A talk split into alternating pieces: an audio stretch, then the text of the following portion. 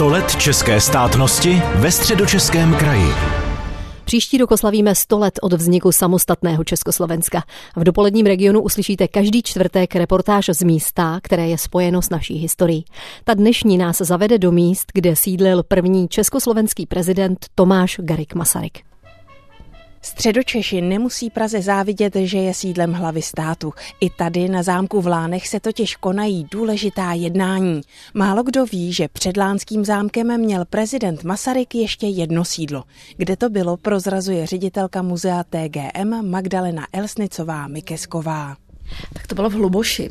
Ono totiž od roku 1919 se hledalo vhodné letní sídlo pro prezidenta republiky, protože byl trošku problém s bydlením na Pražském hradě. Pražský hrad do té doby nebyl příliš intenzivně obýván, takže bylo potřeba začít s rekonstrukcí a Masaryk navíc byl ve velmi špatném zdravotním stavu a tak se hledalo vhodné letní sídlo a tak tím prvním nakonec se stalo v roce 1919 Hluboš. Hledání prezidentského sídla ale pokračovalo dále. Vypíralo se z více destinací. Uvažovalo se například i o Brandýse nad Labem, o Smečně, o Průhonicích a nakonec vyhrály právě Lány díky velice dobrému technickému stavu a hlavně proto, že součástí toho panství je velká lánská obora, která souvisí s honitbou a to vždy bylo výhodné, co se týče různých diplomatických styků a tak, takže proto se to kanceláři prezidentské líbilo. A Masaryk Lány poprvé navštívil v květnu 1920.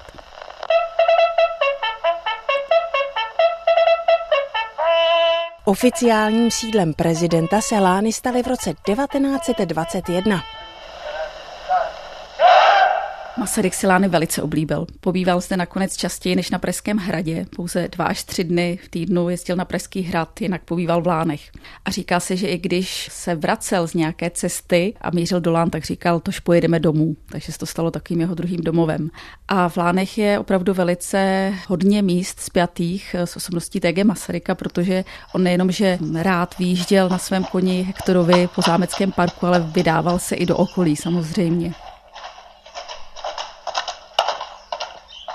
Tady v Lánském muzeu nahlédnete do soukromí prezidentské rodiny. Černobílé záběry zachycují Masaryka při projížďce a slyšet můžete i jeho hlas. Hovoří ale anglicky. Good morning. A fine day after the fox on the last week. První československý prezident zde sídlil až do své smrti roku 1937. Pohřbený je na zdejším hřbitově vedle své manželky Charloty. Místní cestu k hrobu dobře znají. Ta cesta k hrobu pana prezidenta Masaryka, když stoupíte na hřbitov, vede rovně a za křížem směrem doprava.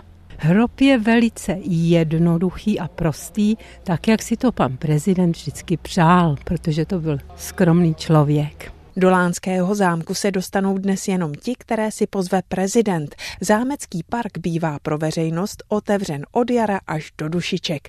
Zlán Bára Kvapilová, Český rozhlas Region. Další reportáž věnovanou klíčovým místům naší historie uslyšíte příští čtvrtek. Už teď se ale můžete podívat na webové stránky slavíme 100let.cz.